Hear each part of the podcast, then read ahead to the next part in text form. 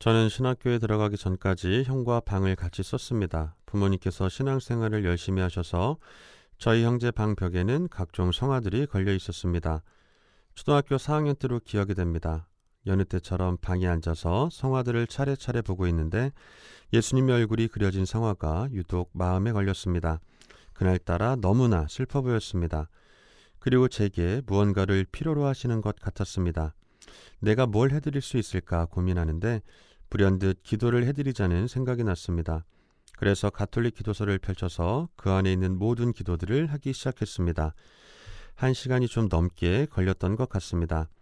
그렇게 매일 예수님을 위해 기도했고 시간이 지나면서 그 슬픈 표정도 조금씩 사라지는 것 같았습니다. 마치도 어린 마르셀리노와 예수님의 관계 같았습니다. 그 안에서 저는 행복했고 예수님이 제 친구처럼 여겨졌습니다. 고등학생이 되어서 예수님은 제가 이루어야 할 목표였습니다.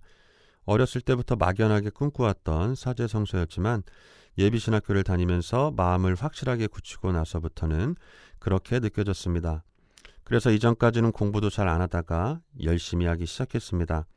남들이 원하는 대학을 독서실 책상 앞에 붙여놓았다면 저는 예수님 상본을 붙여놓았습니다. 반드시 신학교에 가야 한다. 그래서 신부가 되어야 한다. 이 말을 늘 마음속으로 되뇌었습니다. 그래서 그런지 몰라도 이때 종교와 관련된 책들도 많이 읽었던 것 같습니다. 아무튼 노력의 결과는 신학교 합격이라는 기쁨이었고 그래서 너무나도 행복한 신학교 생활이었습니다. 신학과 2학년을 마치고 군에 입대했을 때 예수님은 어둠 밤을 비추는 등대와도 같았습니다.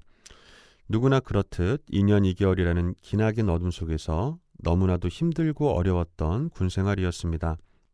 학사님으로만 대접받다가 야, 너 또는 욕이 붙은 말로 불리기도 하고 그동안 당연하다고 생각했던 것들이 하나도 당연한 것이 아니었다는 것을 처절하게 느끼며 제 자신이 산산이 부서져 나가는 고된 시간이었습니다.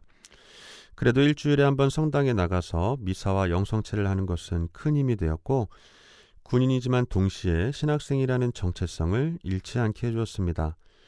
그분께서 제 앞길을 비춰주시지 않았다면 어둠 속에서 헤맸을지도 모릅니다. 사제로서 살아가는 지금 이 순간 예수님은 가수 태진아의 노래 가사처럼 영원한 나의 동반자이십니다. 오늘 복음 말씀에서 예수님께서는 제자들에게 물으십니다. 사람들이 나를 누구라고 하느냐? 이 질문의 제자들은 세례자 요한이라고 합니다. 그러나 어떤 이들은 엘리야라 하고 또 어떤 이들은 예언자 가운데 한 분이라고 합니다. 라고 답합니다.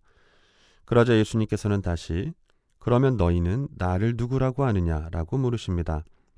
사람들의 얘기가 아닌 제자들의 얘기가 듣고 싶으셨던 것입니다. 이 질문에 베드로는 스승님은 그리스도이십니다라고 대답합니다. 여러분은 어떠십니까? 여러분은 예수님을 누구라고 하시겠습니까?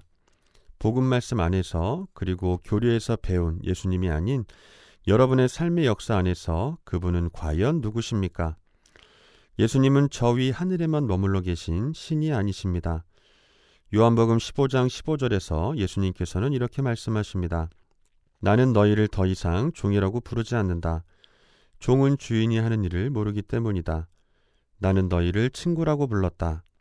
내가 내 아버지에게서 들은 것을 너희에게 모두 알려주었기 때문이다. 이 말씀을 통해 예수님과 우리가 창조주와 피조물의 관계가 아닌 서로 눈높이를 맞추는 인격적인 관계라는 것을 알려주셨습니다. 그분은 우리와 늘 함께 하시는 임마누엘이신 주님이십니다. 오늘 하루 여러분의 삶의 역사 안에서 함께 하셨던 예수님은 과연 어떤 분이셨는지 곰곰이 생각해 보시면서 오늘도 소중하고 행복한 하루 되시길 빕니다.